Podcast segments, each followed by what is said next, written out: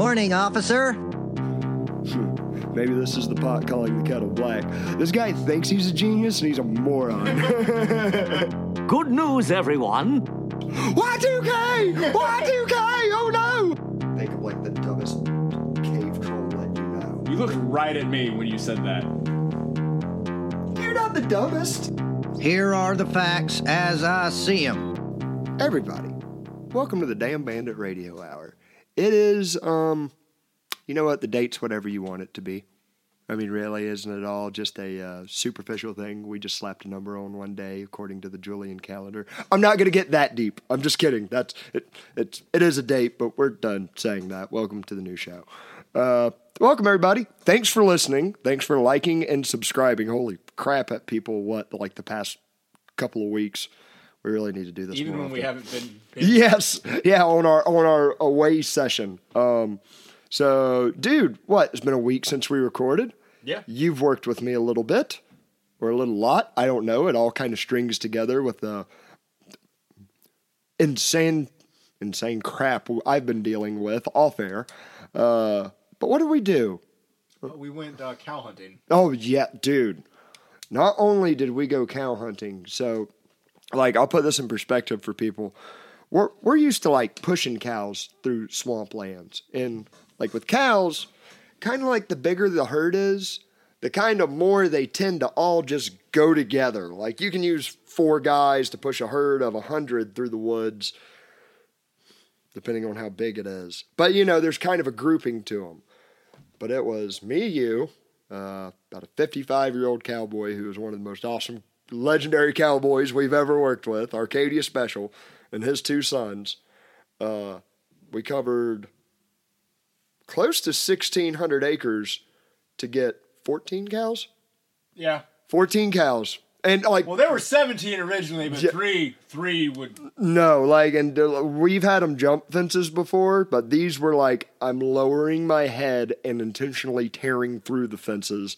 And to hell with y'all, try to catch me. And we were like, nah, we're good. Nothing could stop. Yeah. Oh, oh, okay. So yeah, so all in one day. This was our one day of cow hunting. Uh, let me think. We got the cows trapped. We, we had to get them trapped in a pasture that had good fencing because we still have like messed up fencing from the hurricane. Uh, so trap them in the pasture that has good fencing, run them across the creek, and get them to a lane where we could get them to pens and then ship them to the to the property we're moving cows around to. Um, First thing in the morning, we we actually got lucky, and I believe I said the words, "This is going to be a good day," because all the cows were in the pasture we wanted to be You in. usually say it's going to be a good day or an easy day, and it always goes horribly, horribly wrong. But on the other hand, the days I don't say that, it still typically goes horribly, horribly wrong. well, valid point. Okay, uh, but it in that day, let me think. What by nine thirty, we're running the cows down the lane, and one of the thirteen year old boys that's riding with us. So what? So like we got this lane. When we say a lane, it's imagine a, a narrow hallway of barbed wire fence that you like can leads to pens, and you all kind of want to get in line to push the cows down this lane, and. I'd say I, I, we weren't in a very good line, so there wasn't that many cows. But what I was in front, you were uh, with uh, with the other cowboy, you were like barely behind us, and then one of the thir- two of the thirteen year old boys were like further behind us.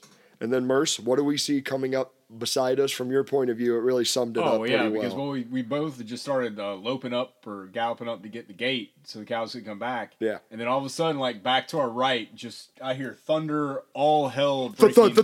yeah, all hell breaking loose. And then as I look to my right, here comes a horse with no rider, saddle still attached underneath said horse, like half underneath and half to our opposite side. ra- the rain slicker and everything else just flapping there with it. And I thought the kid Everything coming there. undone, and yeah, Yeah. we both think this thirteen year old is still in the saddle, and we're like all horrified. But then, as like we collectively look back a little bit further, we see him like getting up from a roll and just kind of jogging. At which and, point, neither of us stopped to help him Nope. and kept thundering forward to shut the gates and block the cows. including the boy's father. Yeah. like all of us are like, all right, you can walk, you're good, run forward. we got to get these cows penned, or all of this is for nothing. You're not dead. So slam slam them in the pins. We get out, and the cowboy we're working with gets the idea. He goes, "Listen, I think these cows have ran back into like this creek area. We can fan it out, down it, and shush like the remaining four or five out and get them where we need to go. And uh, by the way, I told this to Merce when he first started working with us. And uh, Merce, not a huge horse guy. I'm not really either. I just got to ride him sometimes. Uh, and the one thing I told you about your horse, Rosie, what was the one thing she didn't like? Water. She'll come up to like a puddle or something like that. She's almost like a lady in high heels. She's like, "Ooh, I don't want to get my feet wet," and tries to kind of maneuver around it. When we go to cross this creek again, so there's like the creek crossing, and then there's kind of other places you can cross that cows cross real easy. I think I see one of these places that's an ideal solution to us get to cross and chase more cows. Uh, Merce, we'll, we'll follow that trail. And your perspective again, because it's so much fun. We get halfway into the creek, and I'm, It all goes horribly wrong. I'm barely leading him. I'm barely in front of him. He's like kind of behind to the side of my horse on Rosie. I'm on a horse named Sandy. And like my horse kind of gets to this slick, this soft sand bottom, and is immediately like, I don't like this. I'm going to try to go backwards and to the side. And Merce's horse is like, no, you yelled out. No. It's Sandy. and I'm the horse ho- is named Sandy, as it was, and you just your horse just turns and waylays into me and my horse as we sink and fall down into like just a mud My, pit. it turned out it was something akin to quicksand, and my horse was like, "I will crawl on top of my friend and its rider, Merce, in order to and survive." steamrolled us for you Yeah. two to get out. We got on the bank and we were fine, but then Merce's horse, Rosie, just collapsed. Like, and so like you got this stream bank of sand, of like like beach sand, Yeah. um, and going to a creek. Uh, When I say a creek, I mean it's like like twenty foot wide, and like the water is shin deep. Yeah. Freezing cold water in Florida this time of year. It was like 30 degrees that morning. and the horse like appear his horse like when my horse bumped his it appears like it might have gotten stuck in some mud and like its feet are caught under it and the way it's leaning against this embankment like it's like wedged in mud and we're like all right we gotta we'll get her out real quick C- come on rosie and merce like oh her feet are stuck let me let me get her out so merce goes to like get get her feet unstuck and what do you find I gotta dig her feet out, and she's just laying there. she's just laying there we've been trying for 10 minutes to get her to move She's just she's laying there. She's like, no. She's not even trying. She's Yeah. just like like laying there like a beach whale, like your move slick. I'm I'm not doing nothing. And we're like, We hooked horses to her. oh no! At, at one point, like I said, this is shin deep water. Merce takes off his socks and boots, rolls up his jeans, and I do the same. And like we're trying to turn her around to get her up like a more shallow part of the bank, more shallow like incline. And there's one point, Merce literally has to hold her head up in ankle deep water to keep her from drowning. She's just oh, she she'd given up. She's like, yeah, I don't give a shit. Leave me to die. I don't care where. yeah, no. I, I was literally holding her head out of water. It, it got to the point where I was going to go back to the truck for heavy duty supplies to get her out. This is after we've tried th- using three horses to drag this one out of the water. Uh, and what? Y'all ended up flicking her nose with a rope, and that finally pissed her off enough to get her up. For PETA standards, yes. she got. Hey, you saved her life. and uh, we got her attention. Let's yep. put it that way. And then we said, "Let's go home." No, but No. we didn't. yeah, we we were heading home. Well, we were like, we're gonna finish this loop that we already started. and now my horse will not keep up because she's in pain. She's in pain and she's still trotting. God bless, not trotting. She's walking and every now and then kicking it up. And I forgot about that. We find five For- for the rest of the, the cows. rest of the cows.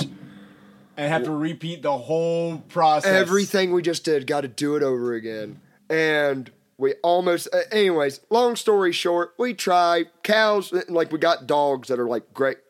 My experience with dogs and cows, I either hate them or love them. Like there's no middle ground. These were great dogs, but the cow bulldozed them and ran through fences, through palmettos, through all of it. Uh, but however, got the dogs back, got everything we needed, and it was it was intense. like camping sex. Intense. Yeah. Yeah. nice. Uh, but uh, so yeah, that was one day of work.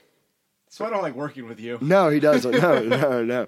And yesterday I called him. I'm like, hey, want to help me like unload three trailers? They're just full of crap. Not literal, except we're on a ranch. That could be taken literally, but just just equipment. Uh, so we did that. I'm trying to think, like beside, and I've, I've, that's been most of my life lately is work. However, uh, I didn't tell you what happened to me last night. Uh, I went to pick up my daughter in like the next town over, and we're coming back. It's like eight o'clock, and we're just getting into town, uh, the roads that lead to Joshua Creek from seventy, and I see like a whole lot of traffic and stuff like that, and I pull over. Like, a whole, like traffic's backed up in an area it really shouldn't be backed up at all.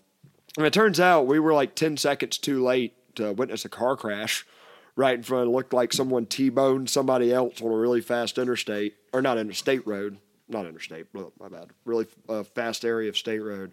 And it was like, by the time I parked my truck and got out and looked, there was already like 10 guys around the car trying to push it over because it was like rolled over and all the airbags went off.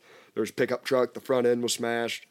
Uh, but I ran up and I want to say I helped flip the car over, but all I really did was like, eh. like, I put my hand on it as it was rolling, and then they rolled it back on its wheels. I'm here for the brownie points. and there was like 30 guys that were like, I'm here to help. I'm, I'm not. God bless them. It's, it's wonderful to see that many people. you don't like- know it yet, but that's going to be the YouTube thumbnail. yeah, just me going.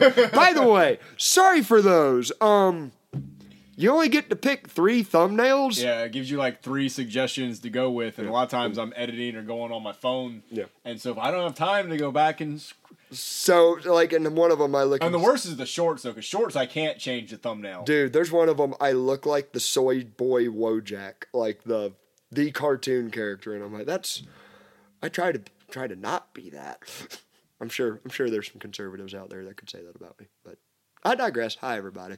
um, so, yeah, that what I don't think anybody was hurt real bad in the car wreck because just all the airbags went off, and you know, and it wasn't like anything was peeled back. And by the time they rolled it over, like I said, there was like 20 people around this car, 10 people around that one, and I was just like, nah, uh, uh, I'm good. I got my daughter. She's in the truck, going home. Hopefully they're okay. Uh, so besides that, and watching the most awesome 1990 show ever and introducing it to my daughter, uh, the X Files, which, mm, like, don't get me wrong. Uh, no, that's Twilight Zone. Oh. Okay, yeah, no, it's scary. scary. Yeah. And, and, like, dude, all right, on the X Files, don't get me wrong. Some of it's just hokey as shit. Like it really, like you really got to be like, uh, you got to deal with about twenty minutes of every episode of Mulder looking at Scully and being like, "It's real. You just got to believe." And Scully going like, "I don't know, Mulder. I'm a scientist." And that, uh, but like, dude, there is so many things they say in 1992 because Mulder's like a conspiracy theorist about everything in the show. There's so many things he says like that's presented as wacky that it's like, oh, that's not wacky at all today. Like one of the So you're saying the government just watched the X Files and they're like, oh, we, we, should, we could just. Yeah, that makes sense. one of my favorite. Uh, uh, it's not really even a conspiracy theory. It's a it's a real thing that happened from what I could research. Did I ever talk about the spinoff of the X Files, the Lone Gunman? No. Oh, so this is bonkers. This is this is just one of I could really chalk this up to one of those crazy historical coincidences. So pretty much X Files starts in 1992, 93, something like that. Uh, go is a very successful show. About the year 1999, they start planning a spin-off show. So in, in the in the X Files, I got to explain this to explain the next part. When Mulder needs help with some like real technologically savvy stuff, he goes to these three super nerds that call themselves the Lone Gunmen. That's just their little online handle. You got to remember There's three of them. There's yeah, but they're hack. They're late '90s hackers. So you know, I'm back- in. Yeah, yeah, hacker man, literally like using Internet Explorer. Uh, anyways, they are developing a spinoff, specially about them. These these three guys and like their hacker man shit. Not that good of a show, it seemed like. Anyways, the reason I explain all that when it comes to the year 2000 and they're starting to write the episode. And this is in the special features of their DVD. I saw watched it on YouTube, the director explaining the story.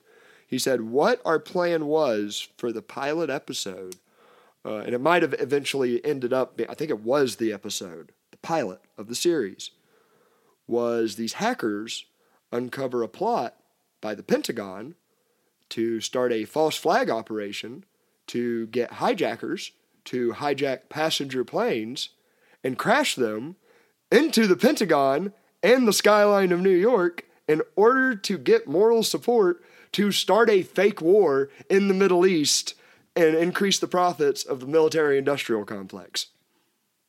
So what you're saying is Osama bin Laden was an X Files fan. Probably. Like, even To, to, sum, to sum up that E- even casserole. this even this story aside, probably he was actually like liked a good chunk of some American culture. Uh, like I think he was like a Hooters. maybe, maybe. Um, no, but all right. So where like this really takes a twist, like that's not crazy enough. And I know like Simpsons predicted 9/11 and stuff like you know crazy crap happens for the sake of stuff being crazy.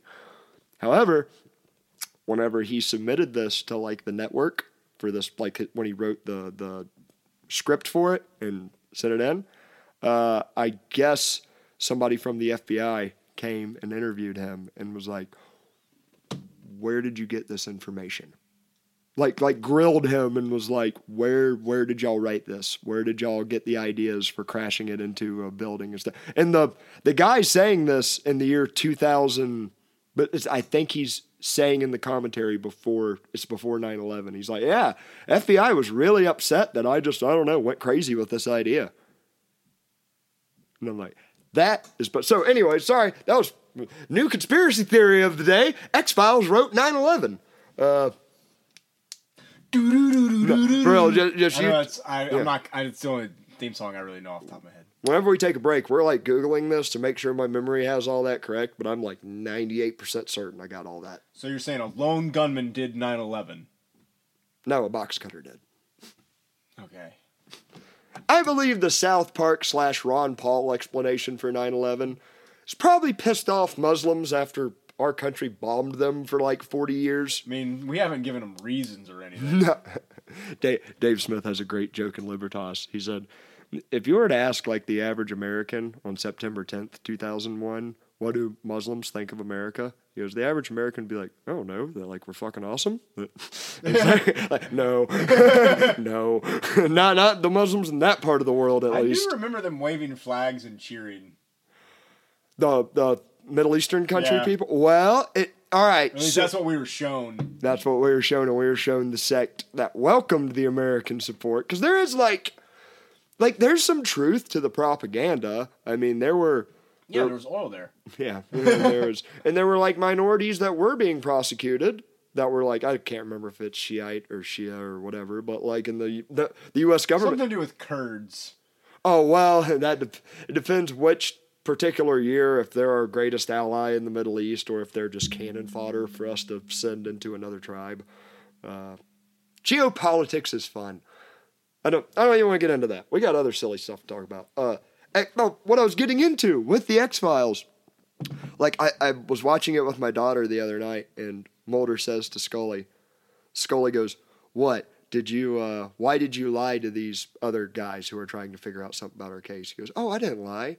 I just provided misinformation and directed them to like he almost says like the Facebook quote of like." The, the Speaker of the White House. Yeah, like like this is just misinformation that I spread to them. And what was another one? Uh, Scully says something along the lines of, "What do you honestly think our federal government would lie about these things?" And Mulder's like, "I don't know. Would they lie us into wars they don't even tell us about?" And there, she like gives an eye roll, like uh, crazy Mulder. and I'm like, "Oof, this I is." have to like check it out. I, well, I it came like it always came out when I was younger, and it scared the crap out of me. I never watched And it. if I'm be- it's, it's a little dated. It's like Yeah. there's no cell phones. Like when it starts, it's beepers and people are Have you noticed like how many movies and different things now like could just the whole plot could just be solved with one cell phone? Oh yeah. Oh, I heard the Like last. Home Alone.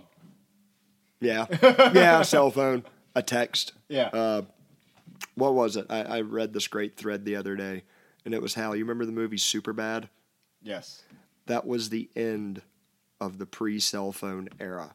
You can tie. That's the last movie where at best they're like calling they're ca- they're using cell phones but it's to call each other Yeah. and to maybe get a text about Oh, and it's like the but the text we had to push the button like nine nine times. yeah it's like they say that's where you can really hit before social Yeah. media is that but that that's what life was like before you could trace like what happens to them in that movie you could replace it with stuff in the 50s and it's the same movie Yeah. with the same now it's very different uh, but check out x-files a little hokey a little dated the fact that Fox, that that David Duchovny in real life is like a, a huge womanizer, so I've heard. I don't know the guy, which kudos to him. Whatever, as long as it's all consensual and they're adults. And Gillian Anderson, Scully is like a, a raging lesbian. I don't know about raging. I, I heard she's like a really. I can actually see that. I can from too. The, just from the little bit I've seen of the show, I can see that. And so I heard from like my brother, like they hated each other, and I'm like, the fact you kind of know that, I'm like, this this makes this a fun show to watch. They're just they can't stand each. Supposedly they can't stand each other. I ain't got a clue, but I'm like, if that's true, either way, that's fun to watch. I think that's why I like Scrubs so much because JD and Turk. I don't forget the uh, Zach Braff and Yeah, uh, they're- they're, they're like they're like best friends in real life. yeah, that's great. Scrubs is one of the most underrated. With with our generation, that was a lot of people carry on about The Office or Friends. None of that holds a candle to Scrubs. Scrubs is my nothing show. Yeah. Uh, you know, uh, what? All right, hang on. You just like lit something in my head. I really hear a lot of people complain about this, and I think it, it bears some weight. There's in modern movies for modern audiences, there's almost like a murdering of like not not murdering, but man, I notice it. It seems like every dude is like the dumbest, weakest, like they're a bunch of JDs. But here's the thing, what like JD from Scrubs, the little like not exactly the most manliest character ever written or anything like that. When they did that with that show, it's like it hadn't been done yet, and it was hilarious. And it's almost like everybody took that part of that show and crammed it into everything, and now I'm like, I'm sick of this. Like, get some, get some Doom, get some. Like the new Scooby Doo. I'm not even gonna join it. Stop it! He's already dead. Oh, dude, that was. So Scooby Done. Do you think they're screwing with us on purpose, or do you think it's that level of, like, I don't know, being in your own bubble? I don't. I don't know who thought that was a good idea. I've heard The Last of Us is good, but I'm terrified to watch it. I never played the video games, so I tried getting everybody to play that damn video game. So, like, what I love in a video game is a good story. Merce just likes being able to murder anybody that's I like multiplayer. Yeah, yep. Murph. I'm like, Merce, what about this crazy story in Fallout? He's like, I don't know. I was able to nuke the town and blow it up. Did you do that? Did you kill all the innocent civilians? I'm like, no, I, I, I tried to help them and defuse the I- bomb. Fallout's like I beat the campaign. I did no side missions. I did no quests. I did the infinite token glitch or bottle cap where I had just infinite money. Safe. Yeah, no, I just walked around in power armor right out of the get go and just like little little mini nuked everything. yes, take them all Oh, out. Deathclaw? Nope. Nuke. Oh, just- yeah, no. I, I am Liberty Prime yeah, no. I, I played it as a first person shooter. with God mode on. Um, no, but uh, the shit were we just talking about? I just lost. We're back. We got that thought from the ether. Uh, but no, so The Last of Us, like, dude, it was a video game I tried getting everybody to play. Like I said, I love a good story. I, I love a good story in music, in movies, in TV shows, in any. I think it's like Porn. no. Nobody watches it for the plot. That, that's the one place I actually do not request the story at all. Uh, but no, I really think that's one of How the. did you get stuck in the dishwasher? How does one get stuck in a dishwasher? It does beg the question. But no, um, I'm sure they actually have an answer for that in the in the porn. All right, yeah, side rant to the side rant. A No, dishwasher and a dishwasher. at least you're washing dishes of one caliber. Um, no, but like that game was so good at telling a story, and they've already changed just certain things about it. And when a story's so good and they start changing things, like I want that show to be good, but I don't know. After everything's gone to crap in the entertainment industry, That's the one I'm thing I don't get is you know like there's like a great book or a great uh, game or something, and they're like, okay, we're gonna take that and we're gonna make like a big movie out of it, and then they don't follow it, and everyone gets pissed off. I You think they would just be like, "Oh, look, here's this," because the Halo TV series. oh dude, I was about to say like yeah, you look what they did to your boy. like They massacred. They- if there's boy. something Merce is a super nerd about, it is Halo, and justifiably so. It's a great game, great story. Halo Was. Uh, was was rest in peace campaign mode, um, but uh, it um they don't. I really think the people that adapt that, like the, I think it is much less like I am a fan of this and I'm going to make a movie of it, as it is I am a director trying to make my movies my way with my visions in them. Oh, here's this product I can do that with. I'll do it. And uh, you know, like the Resident Evil movies are like, don't get me wrong, the game's stories get a little freaking goofy as well, but there's good parts of them that like you could pull out of. Uh, Resident Evil Seven or Six, the ending. Crash. Yeah, yeah. took, took me took me and my buddy forever to beat. While I'm talking about like the great parts of this game and like the story and stuff, there is a part where you're a, a swole American jock who punches a boulder, and like if you die, you have to go back to punching this boulder over and over again while a giant monster man with tentacles goes Crash! over and over again. It, it was before memes were a thing. It was our meme around Arcadia. to find that. Yes, yeah, we'll we'll post that up. Um, but no, like you know, even something that was tied to a book, The Witcher, and I like the. I'm not nerdy enough to read the book. That's too hard. So I played the game, and the game was like a great story. But I get in the show, I started That's watching. you're like a bounty hunter from the monsters, basically, kind of. Here's what they kind of did. It, the best way I can explain it was imagine if like the mythology they had in medieval times was like real. Okay. and not Christianity. Like maybe there's some form of that coming in, but like some a really neat thing he did with these. You're like a bounty hunter in like a mythical medieval times. All of the stories you heard growing up from like what's the what's the old fable story tales of uh, Grimm, oh, the, the Brothers Grimm. the Brothers Grimm, where it's like the big bad wolf and Hansel, Gretel. Hansel and Gretel.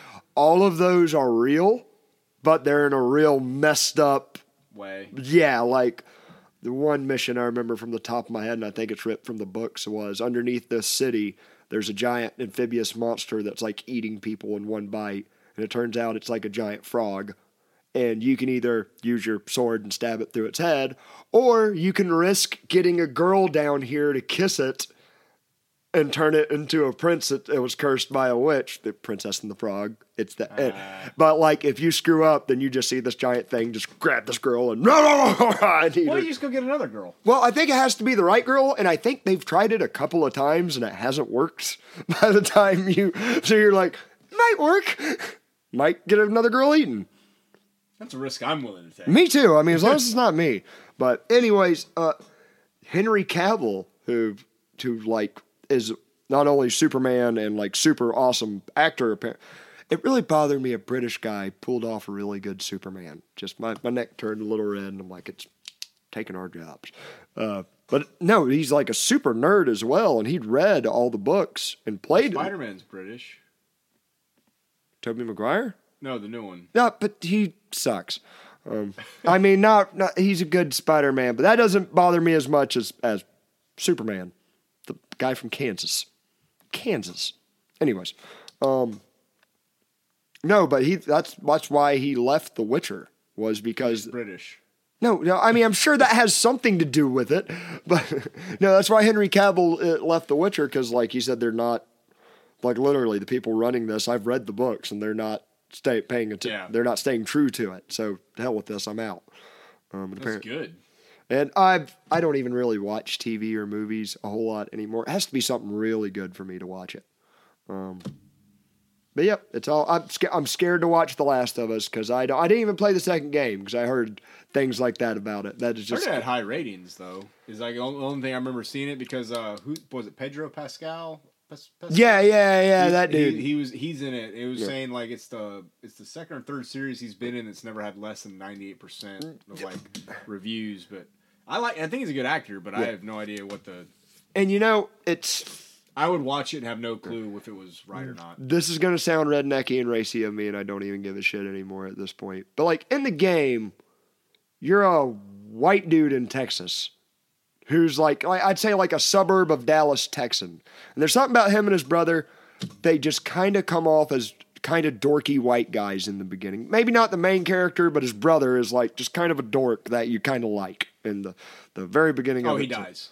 Yeah. Oh, Like- I, have never even played the game, but we, if, you, if they make you like a character, they kill him. Actually, no. That that game was really Gear, uh, Game of Thrones about shit. Like they were like really people. Never saw you- that either. Well, basically, people you expected to die lived, and people you expected to Oh. live died. They they really flipped it on its head. I, I really got messed up. It was uh, the first one that ever scarred me was uh, Brooklyn in the Big Red One Call of Duty. oh, where you're was yeah. Call of Duty was good at breaking your heart. Yeah, In the old games that were good. yeah. I played on the GameCube. I don't know how many. There was one mission at the end where like the mortar kills him. I don't know how many times. He's like the main character you're talking to. Like you're trying game. to save him. I don't know how many times I replayed the game. I was like, well, if I head shoot everybody when we get there, What if I cover his body with my own? yeah, like, like? Brooklyn, bro, the wire. And Brooklyn Never, don't make it. he never made it back to Brooklyn. That's why they called him that. No, but um, yeah. So basically, long story short, entertainment's turning to shit, and it used to be a lot better. But y'all can hear that on like five thousand other channels, and I want to have some original stuff. So we're not even like getting that. I know everyone's like, "Hey, Bandit, where's the current events?" Not tonight. Besides, I think we all might have been tricked by that Eliza Bleu character. I don't know. Hot female tricks people. Imagine that. Uh, I don't know. I've heard a lot of weird stuff about her lately, but we're not even getting into that. Something I did want to get into though. We had was it was it last show we had an Uncle Matt story. Or Yeah, or it was like the, the, the opener. Yeah, we did, we did basically like two it was about New. Year's. Yeah. yeah, that's what it was about. Well, uh, we got some more Uncle Matt stories, and these are we're we're we're gonna pause the current events, make this a little bit of an evergreen show. Uh, I got to say this this just blew my mind. So to tell you all the Uncle Matt story, it's from the Uncle Chris perspective, our other brother. It's me, Matt, Chris. Chris the middle, Matt's the oldest. Um, so my brother Chris was visiting my brother Matt the other day in, in Palmetto, and uh, he walks into his house, and uh, he goes, "Hey Matt, how's it going?" Matt's like, "Oh, I'm uh, doing good. I'm gonna change my shirts real quick." And what? And Chris says as he's taking off his shirt, he notices like his back is like destroyed. He said like it looked like someone drug him down the road or something like that. Like there's like rips in it and stuff like that. He goes, "God dang, Matt, what what happened to you? You get in a fight with the mailman?" To which my brother Matt, Uncle Matt, replies, Garbage men. Is like, garbage men is men. Two of them. Got in a fight with two garbage men. And there's a lot of details to this story, but I'm not. How do you get to the point you're fighting garbage men? Well, how I like to sum up my brothers. You could really, a good analogy is to uh, classic American superheroes. Uh, my brother Matt is the Incredible Hulk. The angrier he gets, the stronger he gets, and he's not he's a little a little short tempered, but uh, which can be a good thing depending which era you're in. Uh, my brother Chris is more like the Flash which is dumb because if you if you, if you're walking with him in the mall, malls. Remember when we used to go to those things? He was like the slowest guy walking in the group. He is lit- he's literally one of the sloths from the DMV and Zootopia. Like what? Great guy, love him. But then his, his name was Flash. Yes. Okay. but then when he like I've boxed him multiple times. It's just something transforms and he turns into lightning. So and he's very very fast when he has to be. The one of the fastest people I've ever seen. But uh apparently my brother Matt uh, was at his in-laws house with his daughter. His in-laws have a pool. They're in a cul-de-sac, in a tight little small cul-de-sac. Matt parked uh, half of his truck on the grass, half of it like in the street, like one does, like nothing out of the ordinary. And he's playing in, uh, in his in-laws' pool with his daughter, his four-year-old daughter. He's uh, the, he's the only one there with his daughter, no in-laws, no nothing.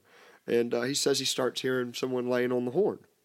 And he's like, all right, like, you know, take to gotta get his four year old out of the pool, gotta dry her off, gotta get her inside, gotta he's like, you know, this is like a five five minute process whole time. And he says, My anxiety, like with each one, is like going up and going up and going up. he walks outside, and the garbage men, his in laws, garbage men, are trying to turn around in the cul de sac, but my brother's truck is just barely blocking their turnaround spot. And, uh, but he's, you know, he's walking out to it. And uh, one of it, it's, it's a fat Mexican guy, and uh, taller, he says, average looking black guy. Not that that matters at all, but just for description's sake. And uh, there, there, while he's walking to his truck, the Mexican guy leans out the window and says, "Hey, come the fuck on." Hmm, To which my brother Matt turns around and goes, "I am. Hold your effing horses." Or some, some. There's probably more said besides this. I can picture your brother, so it's Yeah, yeah, yeah, it all it all comes together. Um, anyways, so Matt says that, and he says after they exchange a couple more words, and I think there's even like a neighbor that kind of intervenes, is like, "Hey, y'all need to cut it out." Uh, and Matt says he's like going to move his truck, but still talking words. At this point, the Mexican guy steps out of the truck, and so does the black guy. And the Mexican guy goes, "You want some?" To which, by the way, my brother Matt like practice MMA quite a bit, very strong, very in good shape, jacked. yeah, yeah, he's he's a specimen. Uh, I could take him, but uh, we'll see about that. Uh, anyways, I, they start coming at each other, and I, I know I'm gonna mess some of this up because he talked in such MMA technicalities. I can't really repeat it word for word. Matt goes to kick the Mexican who's closest to him, like Mexicans at 12 o'clock, black dudes at 10 o'clock. Matt goes to MMA kick the Mexican, who, for a fatter guy, kind of jumps back a little bit. And he said, My toe just kind of barely flicks him.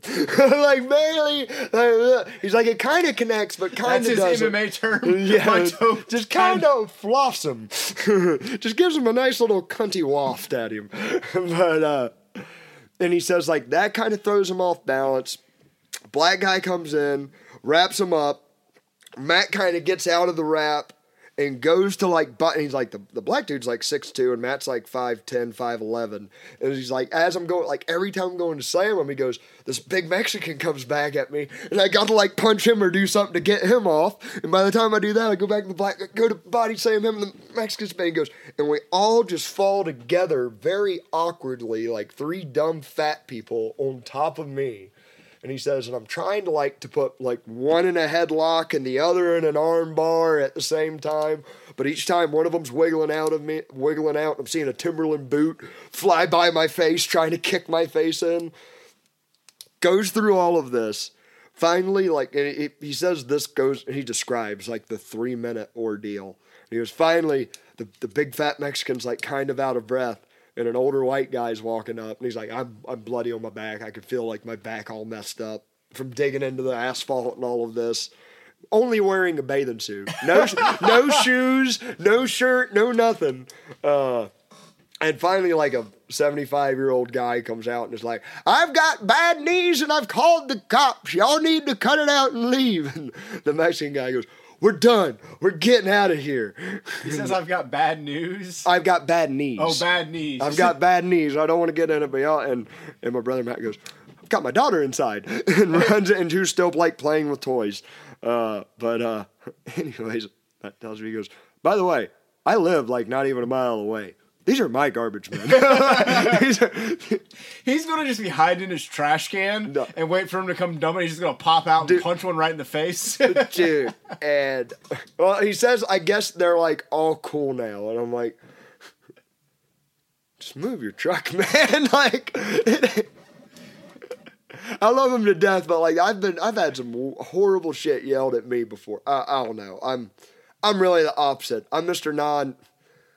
I'm confrontational if it matters. And I think everybody is that, but it's just what matters. Everybody's got a different threshold. Yeah, and mine is like, unless you're like legitimately threatening me or my family, I don't give a shit. Like, Yeah. wh- whatever you say, whatever it, it's gonna roll off I just like how that was your brother's your brother's hill to die on. I'm not moving my truck. Good for him. like, Like, I mean, if you're gonna believe it, I mean, he stands his ground. Make make no doubt about it.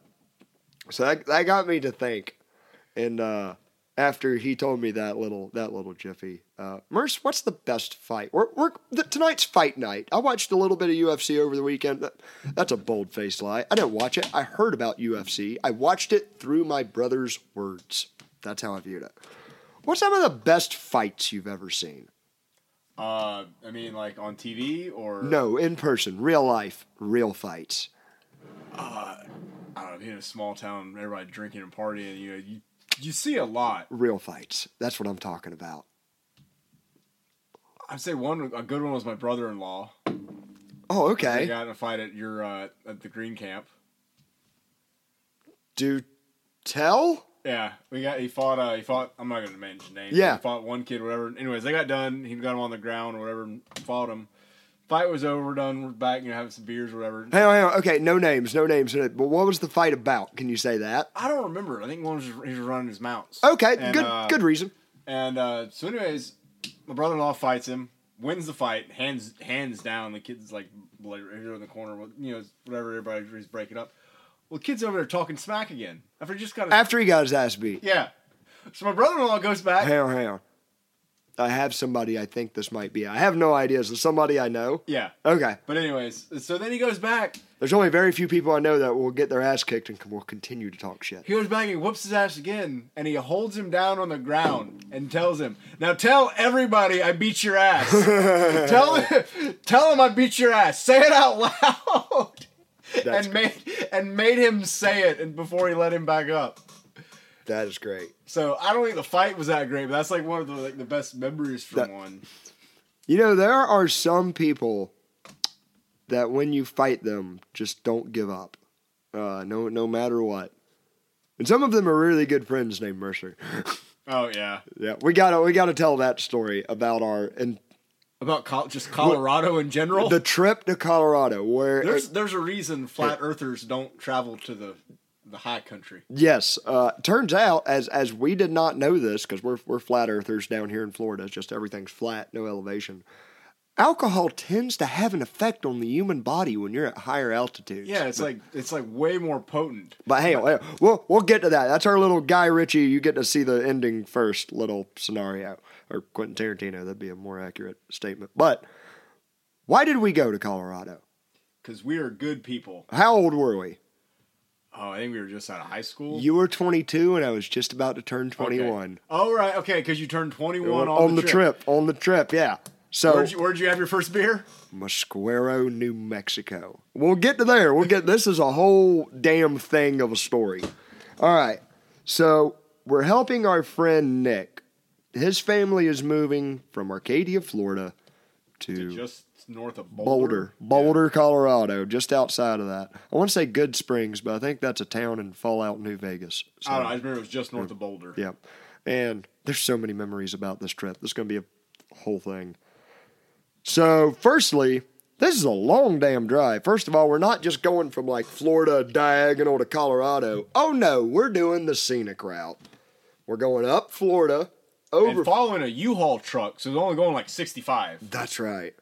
We drove all the way to Texas and then straight north, or did we go into Oklahoma? We did not make Amarillo by morning. We did not. We No. had to. Go, we were there on the second morning. I slept through some of these towns. Yeah, we did go to New Mexico because that's where I drank. My, fr- did we go to Arizona? What the hell's west of Texas? Arizona? Yeah, they're all over there. But no, uh, I don't think so because it was like that was going to be the last day, and so we didn't have. They're like, so we weren't. We didn't have to follow the U-Haul, and so I just right. picked some random highway I saw on a map that like just cuts across the middle of nowhere. This was before Google Maps. yeah, I we did all this with yeah. I looked at an atlas. I was like, well, we can take this road, and we already just zip zip. Oh yeah, because all the only game we had was Papi Jump. That's right. We played the shit out of some Papi Jump and Snake Yeah. and Tetris. I remember and Bejeweled. I remember playing a lot of Bejeweled on the way. And uh, yeah, we flew across this town in the middle of nowhere, and there's like population like 200. Oh yeah, no, no, no, no. Hang on. So we're driving through New Mexico. You gotta set it up. I've um I've procured a little stash to bring for myself to keep me entertained during this drive. That I don't think I told y'all. Maybe I told you, but not Nick. Um, but he wouldn't even let you have cigarettes. no, he wouldn't. And this, all right, this guy was a cigarette smoker. This is how I, his nickname was Don Vito. I don't know if y'all remember the Viva La Bam show. He had an uncle that he called Don Vito. That whenever he would talk and he got excited, would just kind of word vomit everything out. That was this guy. He was like a. All right, this is going to sound really mean what I'm saying, but he's almost like a mix of that, Farva from Super Troopers, Eric Cartman, but with some good qualities thrown in. He's not that bad. You, you, I mean, you nailed it. Yeah, yeah, but I mean, like, uh, he's that friend. He's he's one of those friends. Um, anyways, he would smoke cigarettes, but he couldn't stand the smell of them, so he ended up, I think, buying gloves Yeah, he wore latex gloves. so he could smoke a cigarette and not get any of the stink on his hands. Just, uh, odd way to go through life, friend. Uh, he wouldn't let me smoke in the car, so literally, I go in like 70 through New Mexico. I'm like hanging out, smoking a cigarette, and he's freaking out. But we make it to Not even a little bit. Like your whole waist Yeah. is like Oh, out. By the way, I believe mostly sober. We stop at the Aqua Center in Texas. Aqua is an American quarter horse association where I rode one of the statues. Yeah. That was fun. Uh, made it to my, on my 21st birthday. It was July 3rd, 2011. We made it going through New Mexico. It's like nothing but desert. You see a house every like hour and a half and nothing else. And we make it like the the road just starts to incline, going up, up, up like a rock wall. And we find one of the most beautiful towns ever. Mosquero, New Mexico. Population like what were you saying? Like a buck eighty. Maybe. Like, maybe Like, 180 every- you look people. around and everything. Like it's a beautiful view, but it's like ghost town. nothing like it looks like an old Wild West Yeah. movie set. And uh, it's I go, guys, I like I think I woke up. I think I drove some of the night and I was slept all morning. Yeah. And it's like it's like it's like twelve thirty. I go, guys, I'm gonna go buy my first legal beer. Let's go. Let's go find a bar here. And we go in. What was the name? Well, I think the I don't remember. It was like city. You can if you Google Mosquero, New Mexico, it's it's like the only thing there. it's the only bar. Yeah. It's the, and it looks like a Wild I think West it's like one of like the three things. I think besides like the post office, like it's the it. the door like it doesn't have swinging like cartoon saloon doors but the door is just like you push it like open. Yeah. and it just opens and it's like it's supposed to have a handle we go in there and cartoonishly there's an indian who i believe is blind Oh, he was blind. hugging a bu- like sideways on a bar stool like like his left sandwich. his left cheek and his ribs were on the bar stool with a sandwich and a beer right there. And there's a man, I'm pretty sure, who served in the Civil War behind the bar, like older than the dirt around us. He had to get a magnifying glass to read our ID. Well, oh yeah, I go in there. I'm so excited. I'm just a little scared of the Indian slash Mexican or whatever he was. Um, and I go, sir, I'd like to buy a beer. He goes, all right, gotta see your ID. And like, dude, Coke bottle glasses. He, the trailer park boys, those glasses. Um, I hand him my Florida ID. He gets those glasses, pulls out a magnifying glass, looks at my ID under a light, and goes, it's fake. And I go, what? He goes, fake ID. I go, why would I make it for today? Today's my birthday. Like, why? Why wouldn't I make it for a year ago or something? Like, I know I look like I'm 12, but this is real. And I we bargain and argue with him. And what? Like after five minutes of deliberation, maybe two minutes, he finally goes, "All right, we finally looked at the rest of our IDs, and we're Yeah. all like, like, no, we're just that age. Yeah, we're, we're passing through. And he goes, All right, what do you want? Go, I'll have a Budweiser, which was my beer of choice at the time. Still is in a lot of ways. And uh, he goes, What'd you like? Can or draft? And I go, I'll have a draft beer. And he pulls out a dusty mug. And he pulls out a can of Budweiser and cracks it open and pours it into the mug. And charge you fifty cents more for pouring it. Yeah, and I'm yes, yeah. As an actor, I'm just like, is this how bars work? I've always been too young to try to sneak into these places. Like I'm, ne- it never worked sneaking into bars for me ever. Uh, but I asked for mine in a can after seeing that. I drank my first beer, legal beer in Mosquero, New Mexico. Um, so that was like that should have been an omen of things to come. What? So we the rest of that leg up there, we get into Colorado, we get him moved in. While we're moving him in, we're like unboxing. He's got a pretty little house and a little community, and like you can see the Rocky Mountains. It was mind blowing to us Florida kids seeing all this stuff. Uh, but as we're as we're unboxing, I don't know if you remember this. We're we're getting stuff off the U-Haul, moving it in, and we I hear from behind us, "You boys need a hand with any of that?" And I'm like, "Oh no, sir, I'm good, thank you." As I'm grabbing a box and I turn around, and there is for one of the first times in my life that close in person. To, remember, this is 2011, and I'm 21. Is like a six foot four uh, woman with fake breast. It, it used used to be a dude. Do you remember this? Were we unloading a wooden chest? We're unloading something out of a, out of a truck, and we Why do I have that that memory? and and we hear y'all boys. I, it sounded like a dude behind. God bless her. She's living her life. What the hell ever. But at 21, I'm like, no, I got it, dude. Think, holy shit, that's no dude. And uh, he's from the south. yeah, and I was like, but really, like looking back, I'm like, thank you for like I'm sure you heard our accent talking. Yeah. Like, thanks for being open minded enough to come try to help us. But nope, kind of scared me. I was I was 21 and I'm like, I'm not ready for this. Um, haven't smoked enough Colorado weed yet. Um, but anyways, we made it to Colorado, got done unpacking, and uh, What was the name of the bar we did the beer tour at? Oh, was it World dude. of Beer? Was it? it wasn't world. Was it World of? Be- It was something like that. In It was something like World of Beer, but it didn't look commercially. Yeah. It didn't look as as franchisey as commercial of beer or commercial of beer as a world of beer. Anyways, we did the American Lager tour, and like really, there was like a badass shirt you could get at this bar if you came in like what was it like three weekends out of a month and you ordered a different You had beer to drink every eight weekend or ten beers, and we were Yeah. like, "But we're only here for for." one night. We're only here for you had to drink pints. Yeah. It was pints, and we're here for one night. And we're there like, nah. Normally, like we space this out over like a two or three week thing. We're like, please, they're all right. If y'all can drink all this tonight, y'all y'all can get y'all can buy the shirts. I think the only beer I recognized on there was the Budweiser. That Budweiser American Schlitz. Lager, I remember we had to drink a Schlitz in You- a can. and like, don't get me wrong, like those were. I didn't even know it was still a thing. There was one saying I liked the Schlitz.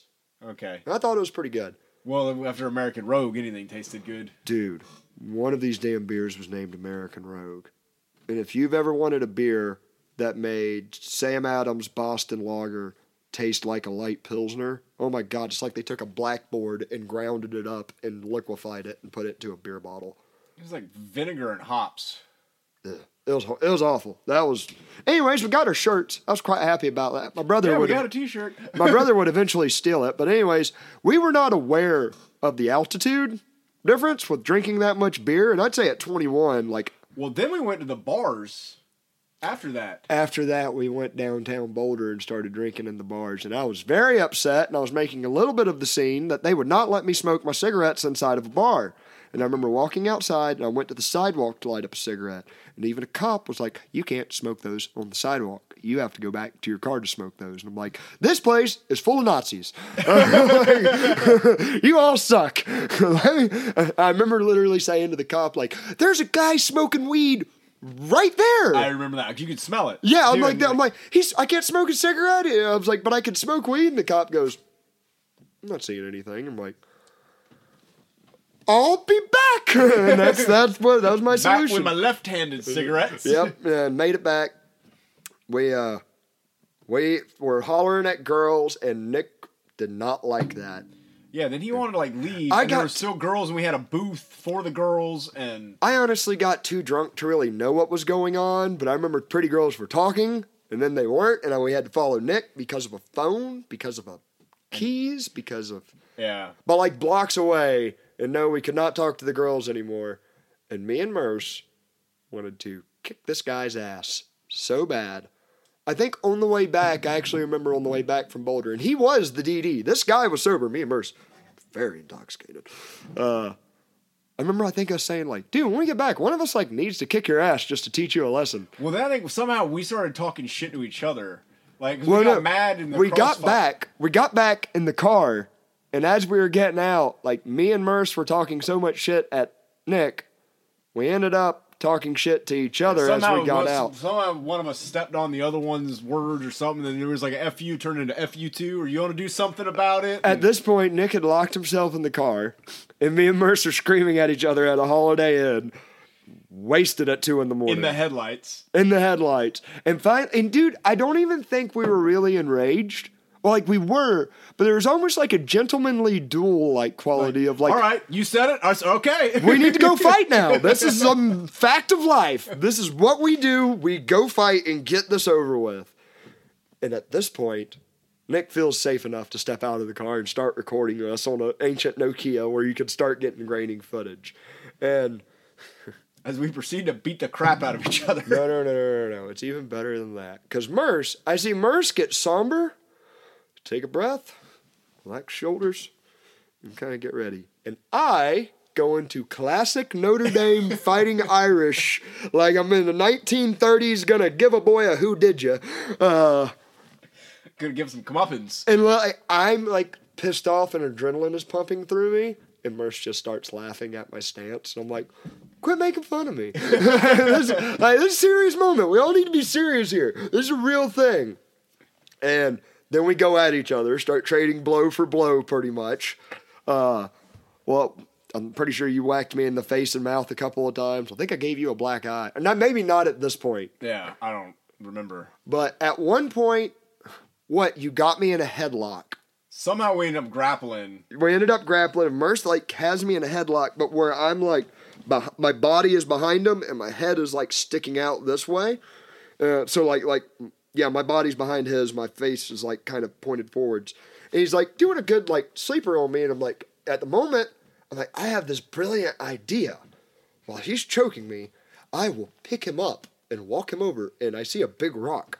I'm thinking like a caveman at this point. Like the, the switch is flipped, and I remember thinking like, I will slam him on the big rock, and that will make him stop choking me. A plan starts. I lift him up. So far, so good. Take like two or three steps with it, like he's still got his arm wrapped around my neck, and I'm like starting to drift. And I get close to the big rock or root or It was some base of a tree, was big a- like bulge base of a tree. that was it. Big old like roots coming out. And as I slam him, Merce does the very intelligent, natural thing of just like, I just kicked my legs and swung my. just gonna swing my ass a little bit. And as I'm slamming him, like I go forward, but he swings his weight on top of me, and I slam myself with his body weight on top of this root, and my back just cracks, just crack. I heard it. God, like you see this on Nick's really grainy video from his Nokia phone. You see Merce stop and go, "Oh my God!" Like he stops choking me and is like, like, "Josh, are you okay?" And you just see my hand go, "Ah!" Like grab his throat. Pin him over, get him on his back. I get on top, punch twice. And I'm like, "Are you done?" Like I'm like, "I've won, ha ha. I'm victory." No, you showed mercy for a second, you dumb asshole. I go, "Are you done?" And Merce does the most Merce thing he's ever done in his damn life. What'd you do? I looked right at you and said, "Fuck you." He said, "Fuck you," and spit at me. And I said, I, like at that moment, with all like my rage I and am test- beaten. I am down, and I'm just being defiant to the end. with all my rage and testosterone, I'm just like, I respect the shit out of you. I'm gonna punch you two more times for saying pop pop.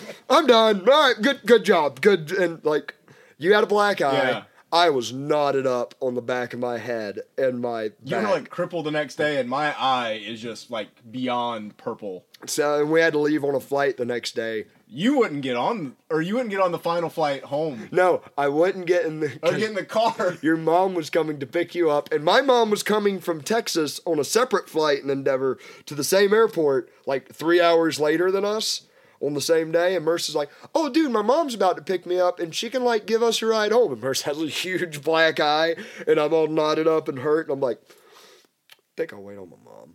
Well, also because you were three, I like on- you were higher than the Rocky Mountains themselves. yeah, I uh, on that trip before we got on the plane, and I had smoked weed at this point. I'd never really eaten it. Um, I still had like an eighth left, and I remember looking at everybody there. I'm like, does it, I'm the only person there that smokes weed at the time. I'm like, does anybody want? I, I still got an eighth. and I'm about to get out of the airport. I'm like, and I'm still drunk and hurting from the fight and night before. I'm like, does anybody want this weed? And everyone's like, no. I'm like, well, I'm not going to throw it away. So I ate it. And it was like an eighth of Yeah. Colorado medical grade. It was after the casino. You like you looked at me and you're like, I've smoked so much. Yeah. I don't think I can smoke anymore. Yeah. And I was just like, eat it. Never been high in my life or anything. I'm just like, eat it. Let's see what this does to you, Josh. And it did something. It was wild. Um, so that yeah. Then we got home, and I went to sleep. And that was the end of that. I've, You slept face first in the back of the headrest on the flight. that doesn't surprise me. I, I was a zombie, but never again. Not not any of that. Um.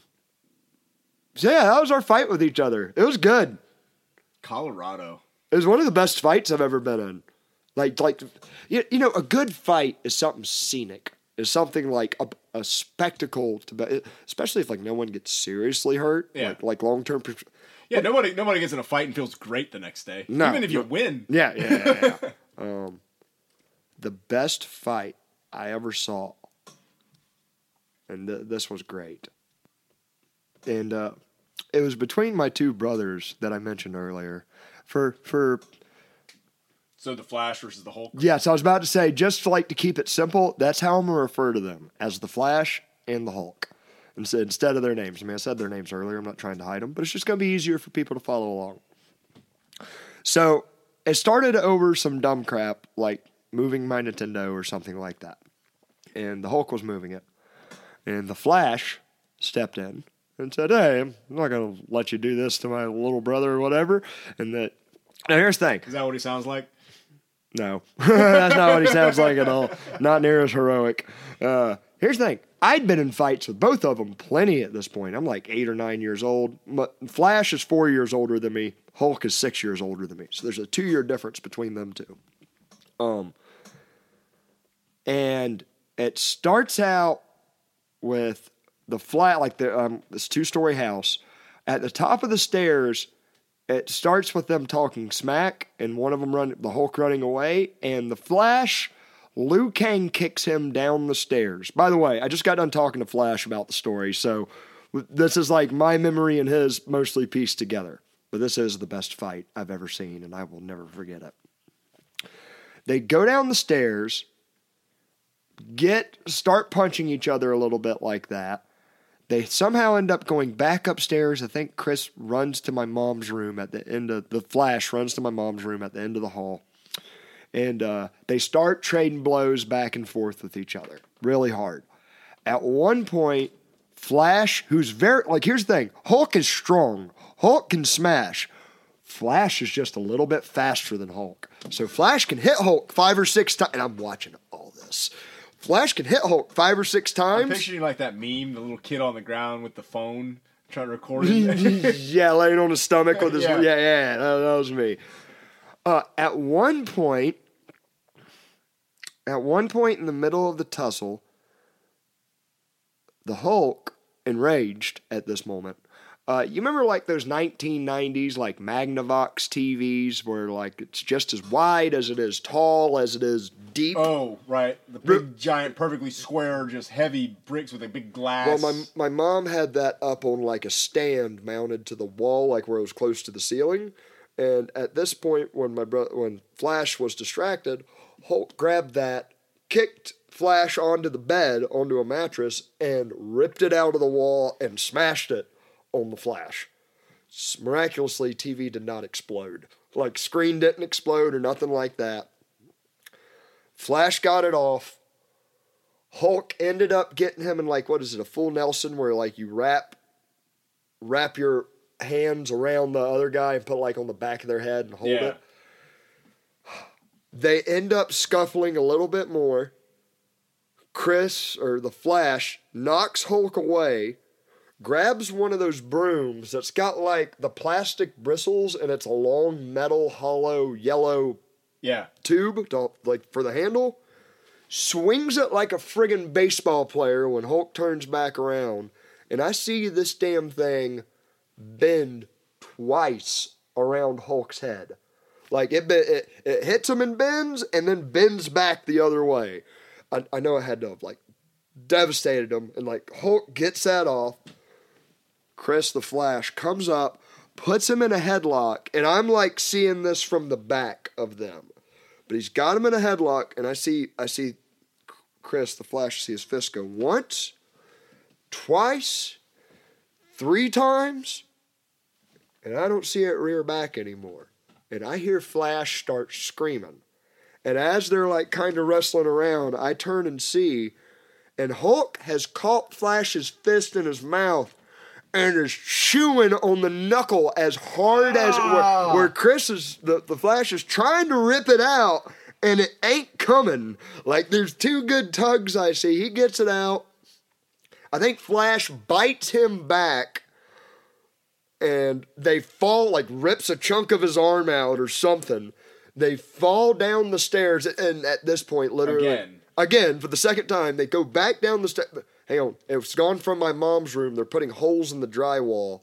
You know when you'd watch Looney Tunes and they'd get in a fight and there'd be like a cloud and you just see arms and Yeah. what- it looks very similar to that. Like it is just them rolling around into walls, punching each other, smashing into more drywall, make it to the stairs, falling down the stairs, still fighting each other. To where my dad comes in at like six in the afternoon from a long day of work and is like, "What the hell is going?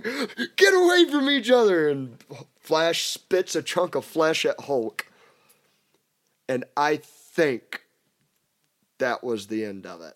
And I'd say they both lost because just like, dude, good God, and that those those were my two older brothers growing up, and So- gladiatorial match. Uh, Matt was super strong, Chris was super fast, and I Homer J Simpson the shit out of people. I can take a punch like nobody. else. I'll just grin and take it. Like, all right, you're tired now. Now I can fight. My superpower is I bounce. Yes, I- my skull very thick, very hard to break through to that. Uh, I actually I can just imagine your dad walking in, just like I said, tired, like I just can't wait to sit in my chair, and then just opens up the door to Armageddon. It was, dude. And like, dude, there were so many other times we put holes in the drywall, and we would grab a fake fern and put it there, and dude, it would work. It would it would work for like three or four weeks when because my dad just thought my mom did it, my mom just thought my dad did it. Finally, my dad would be like, "Lynn, what the hell are you doing with this fern right here in the middle of the in the middle of the living room, but against that wall on the floor?" And he'd move it and be like, There's just like "Oh." a, then there's just like a drywall cutout of like a human. no, literally, that's where that's where Matt tackled bandits, and bandits' ass got stuck in the drywall for like he didn't even try to do that. We were playing tag, and he just bumped into me, and I went ah. My ass got stuck in the drywall, and they had to pull me to get it out. We were like, oh no, put a fern there, it'll work. Uh, is survival. It was survival, but like I think it's a lot of the reason I think the way I do. So the to the world, either I'm sorry or you're welcome. I don't depends on the day. Uh, but I think well, Merce, we're kicking at like over an hour now. Yeah. Guys, I think that's going to be it. We got more fight stories. We got more stories. We're still going to do current events and some shit like that, but I don't know. I'm to mix it up a little bit. It's the Bandits Radio Hour. I'm going I make mean, this. you did the X running the X File lone gunman thing, so you still managed to check off a conspiracy. That, that that makes me feel satisfied. That's a hell of a conspiracy. Look it up. That's that's some squirrely shit right there. Um, but guys, that's it for tonight. Thank y'all for paying attention. Keep hey, hang on. One last thing. Thank y'all for watching this far. I know what he just sighed because I've signed off like three times. Thank y'all for watching this far. Thank y'all for liking and subscribing. This shit's actually growing. Y'all like hearing me ramble on about stuff and Merce's interjections. So uh yeah, algorithm ain't doing us no favors. Share with your friends. Hear me talk some more shit. Y'all have a good week.